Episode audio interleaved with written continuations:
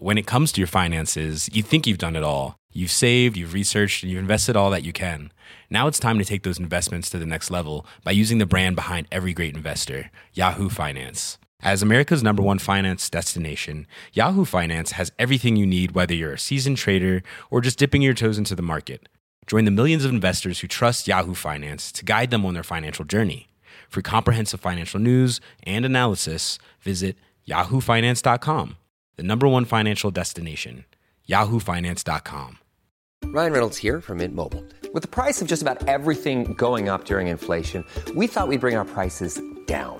So to help us, we brought in a reverse auctioneer, which is apparently a thing. Mint Mobile unlimited premium wireless. Ready to get 30, 30, bit to get 30, bit to get 20, 20, 20, bit to get 20, 20, bit to get 15, 15, 15, 15 just 15 bucks a month. So, Give it a try at mintmobile.com slash switch. $45 upfront for three months plus taxes and fees. Promo rate for new customers for limited time. Unlimited more than 40 gigabytes per month. Slows. Full terms at mintmobile.com. Hi, everybody. We have launched an exciting new series of podcasts on History Hit called How and Why History. We're exploring history's big how and why questions for top historians, writers, and academics, ranging from the ancient world right up to recent times. So it's a one stop overview of history's most famous names and the big world changing events. Have a listen to this one about the Battle of Waterloo, which took place 205 years ago this week. If you like it, search for How and Why History wherever you get your podcasts and subscribe. There's a new episode every Tuesday and Friday. You'll find fascinating ones already there about Attila the Hun and Pearl Harbor, and coming this Friday, the Renaissance. And if you just can't get enough How and Why History, there's 20 brand new episodes over on History Hit TV. In the meantime, let's head back to the 18th of June, 1815, and the Duke of Wellington's finest hour.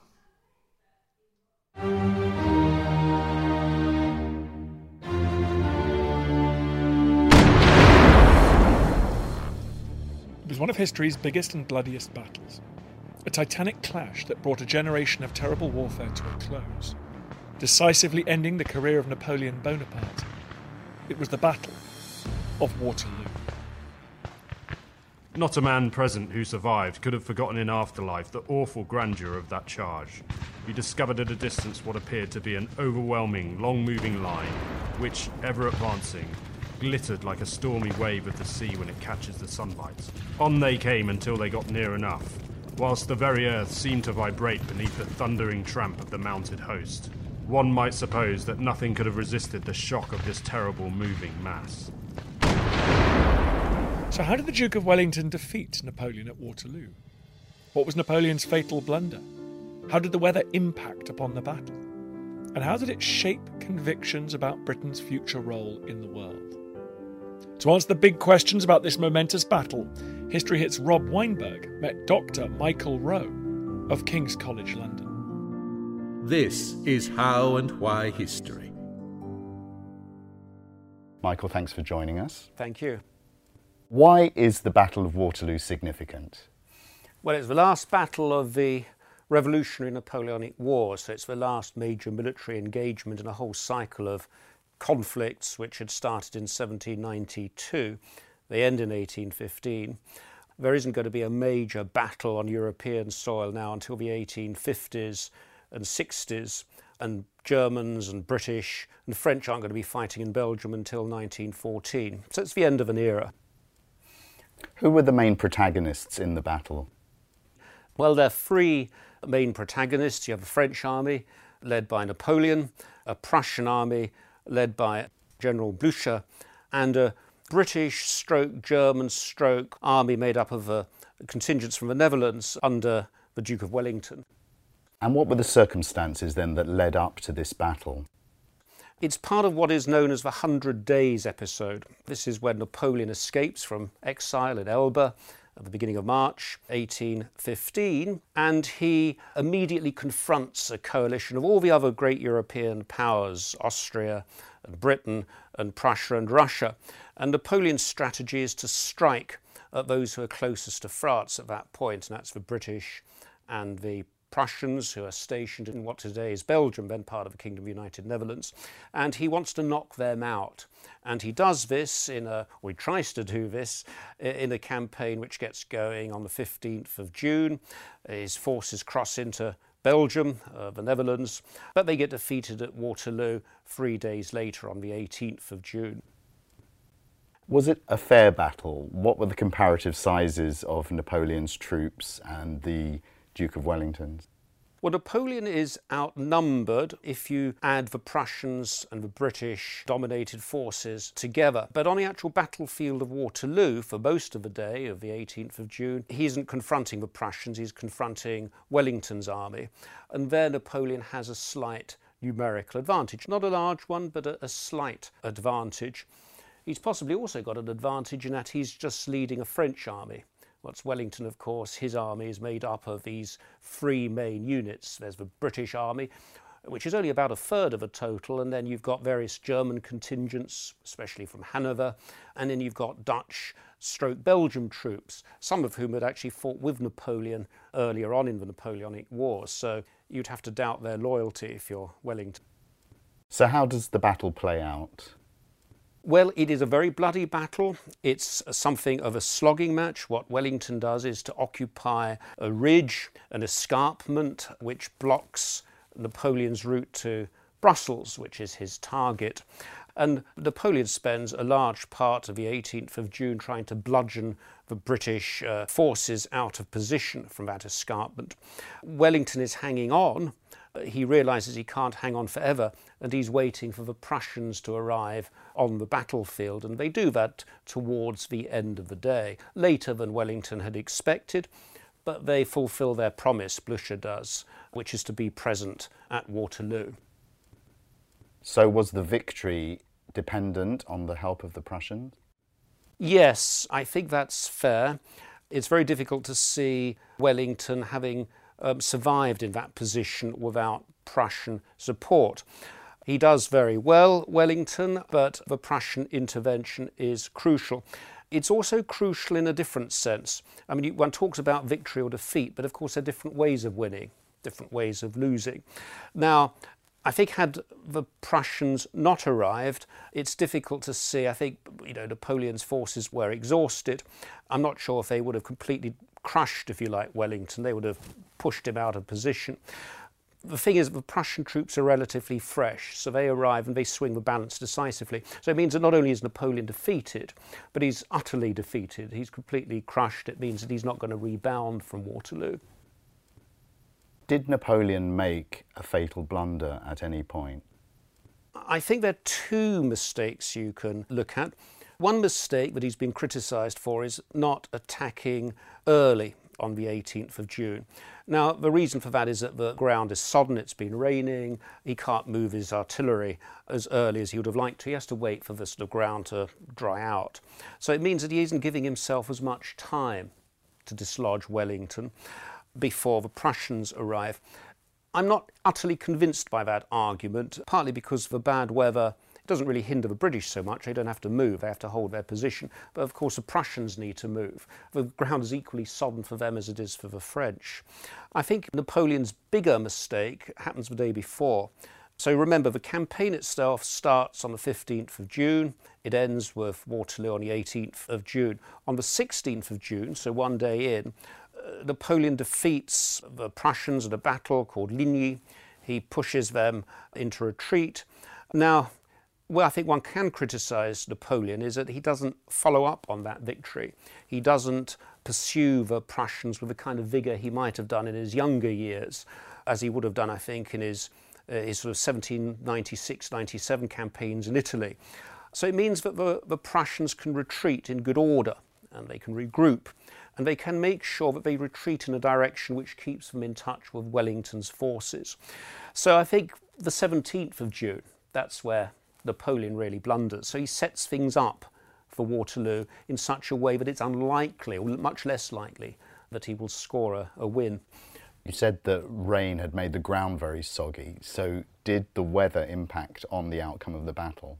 Yes, it does. I mean, Napoleon is the one who needs to win fairly fast. Time isn't on his side. It's on the side of not only the British and the Prussians, but the other great powers who are mobilizing. Now, if you need to move fast, bad weather isn't good news in this period. You know, you haven't got many good roads, so they are turned into quagmires. And of course, you haven't got the internal combustion engine. Artillery needs to be pulled by horses or by men. So the sodden bad ground is an advantage for the defenders, Wellington. It's a disadvantage for those who are on the offence, and that's Napoleon. Was it all plain sailing for Wellington's troops? No, it isn't. And I think if you just look at the casualty figures, that makes it plain that the kind of hammering that the British take. About a quarter of those who engaged on both sides, on the French and on Wellington Army's side, are casualties. So that means killed or wounded. Now that's incredibly high. So Waterloo is one of the bloodiest days in the Napoleonic Wars. The sight was too horrible to behold. I felt sick in the stomach and was obliged to return the multitude of carcasses, the heaps of wounded men with mangled limbs unable to move, and perishing from not having had their wounds dressed or from hunger, as the Anglo allies were, of course, obliged to take their surgeons and wagons with them. It formed a spectacle I shall never forget. The wounded, both of the Anglo allies and the French, remain in an equally deplorable state. So the British troops and their allies take a real hammering. There are various points in the battle where the British come close to losing, especially just before the Prussians arrive. There are various farmhouses and structures on the battlefield. There's a place called La Haye Sainte, which is a farmhouse which has been occupied by elements of the King's German Legion, their troops uh, affiliated to the British Army and they are knocked out of position in the late afternoon by a French offensive on that part of the battlefield. Uh, that means that the French can start to bring in artillery and rain down fire on Wellington's main position, and he's taking casualties. So, had the Prussians not arrived at that point, I think one can credibly say that Napoleon would have pushed through and would have wrecked Wellington's uh, defensive position. So, can it be said that it wasn't down to Wellington's leadership? There were a whole set of circumstances which led to the victory. Well, it's not an either or. I mean, I think it's a bit like if somebody were, you know, pointing towards a car and saying, you know, which, which of those wheels is kind of crucial. I mean, all the bits are there, and Wellington's leadership is crucial. Uh, he brings various things to the table. He is a good defensive general. He's proved himself in, in various campaigns, in Spain in the Napoleonic Wars. He respects Napoleon, but he's intimidated by him, so I think psychologically Wellington's in the right place. He also understands the wider political picture. He's a very political general. He knows how to operate within coalitions, how to lead forces which are not primarily or overwhelmingly British. He's also calm in the way that he deploys his troops when various parts of a British position are weakened and it looks as if Napoleon's going to break through. He manages to plug them, so he's, he's brilliant in how he deploys his kind of reserves. So Wellington has built up this relationship of trust with Blucher uh, and vice versa. So they, they operate properly as part of a coalition. A lot of that is down to Wellington. So I think when Wellington says, um, you know, it could have been done without me. That sounds like, you know, boastfulness, but I think it's actually true. How did the battle end? It ends with the Prussians arriving and rolling up Napoleon's right flank. Napoleon realizes that he has to weaken his center, so his offensive against Wellington's forces that ends. And Napoleon has to start worrying about his own line of retreat and his own supply lines. So much of a French army actually collapses into disarray and chaos. The old guard sort of hold their nerve. Napoleon gets away, but he gets away to a political crisis. His regime can't really withstand this defeat, not a defeat of this uh, decisive magnitude. And so he ends up abdicating a few days later. He abdicates, but then he leaves the country in the hands of his son.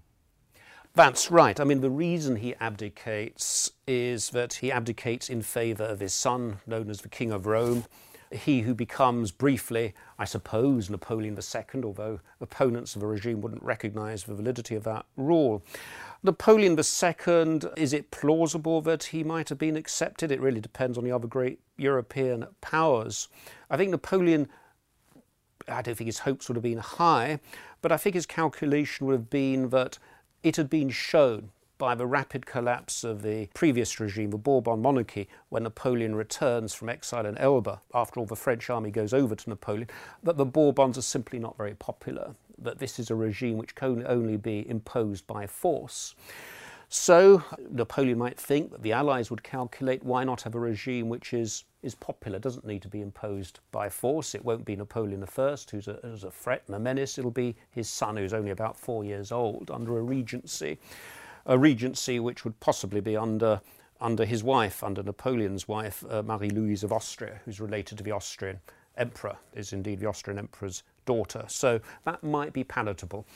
It proves not to be so. The Bourbons are reinstalled. Louis XVIII comes back, as it's said, in the baggage train of the Allied powers, and that regime will last through the 1820s.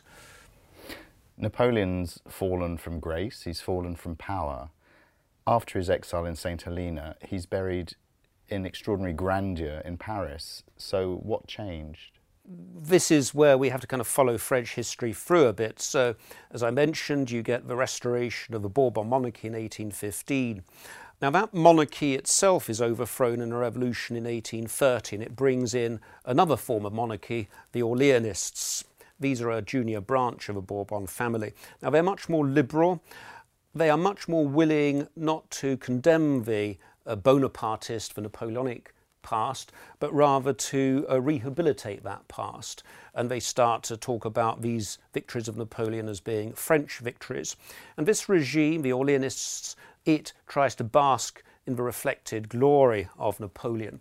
And as part of that effort, they do various things. They complete the Arc de Triomphe in Paris, and they also reinter Napoleon. They bring his body back from St. Helena, and he gets reburied in this grandiose uh, ceremony in, in Paris in 1814, Les Invalides. So Wellington has this marvellous victory. How did Britain react to it? Britain goes wild. You know, it's, it's, it's a great victory. Wellington, of course, his prestige is huge. He's, you know, the greatest uh, British general really since Marlborough. Wellington's, of course, image then takes a bit of a knock later on because he's also a politician. He becomes a Tory prime minister, and that regime is not necessarily such a glorious one. So one thinks, you know, had Wellington died on the battlefield rather like, like Nelson did at uh, Trafalgar, then he would have become almost a, entered a kind of pantheon of, of godlike figures. But for Britain's prestige, this is an immense boost. Britain had always been known as a naval power, but of course, this is a victory for the British Army. So the actual prestige of the British Army increases greatly as a, as, as a result of Waterloo. Did the victory at Waterloo have significance for Wellington's later political career? Yes, it boosts his prestige. He is seen as this kind of guardian, if you like, of Britain indeed of Britishness. And I think Lawrence's portrait of Wellington wielding the sword of state, which you can see in, in the Waterloo Gallery of Windsor Castle, sort of epitomises that. You've, you've got Wellington there in his full uniform as a British general holding the sword of state with St Paul's Cathedral in the background. So he embodies not only somebody who defends Britain, but somebody who defends British values, uh, very conservative values. And that's, of course, part of a problem that Wellington becomes a contested political figure in the 1820s. How did the Battle of Waterloo shape convictions about Britain's future role in the world? Well, it does crown what had been a very creditable performance by Britain during the Revolutionary and Napoleonic Wars. As I'd already mentioned, Britain had asserted itself as a naval power, the preeminent naval power. Uh, the Duke of Wellington himself, uh, earlier on, had helped expand British power in India. So Britain really sees itself at the top of its game in 1815. It's possibly comparable to the United States in 1945. So it gives Britain the self confidence to take a leading issue on things such as the abolition of the slave trade, for example, to push this kind of almost moral Christian agenda. That is very powerful. as well as things like empire, things like free trade. And we get a major railway station named Waterloo. We get that. We get, of course, uh, Waterloo churches, as they're called. There's a large church building program in the first half of 19th century. It's not only technology that Britain celebrates, but also this kind of idea that Britain is, if you like, a kind of Christian imperial power. That's perhaps a little bit forgotten these days, but that's very powerful in 1815 as well. Dr. Michael Rowe, thank you for joining us. Thank you. How and Why History.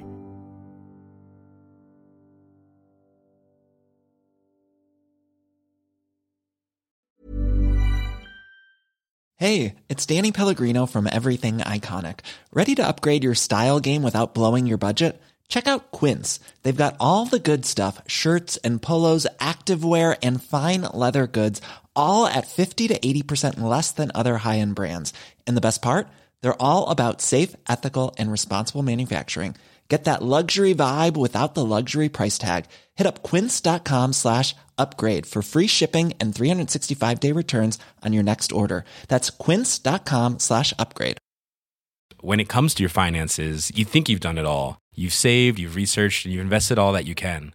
Now it's time to take those investments to the next level by using the brand behind every great investor, Yahoo Finance. As America's number one finance destination, Yahoo Finance has everything you need, whether you're a seasoned trader or just dipping your toes into the market. Join the millions of investors who trust Yahoo Finance to guide them on their financial journey. For comprehensive financial news and analysis, visit yahoofinance.com, the number one financial destination, yahoofinance.com. Thank you for listening to this episode of Dan Snow's History Hit. Please follow this show wherever you get your podcasts. It really helps us, and you'll be doing us a big favour. Don't forget, you can also listen to all of these podcasts ad free and watch hundreds of TV documentaries when you subscribe at historyhit.com slash subscribe. As a special gift, you can also get your first three months for just £1 a month when you use code Dan Snow at checkout.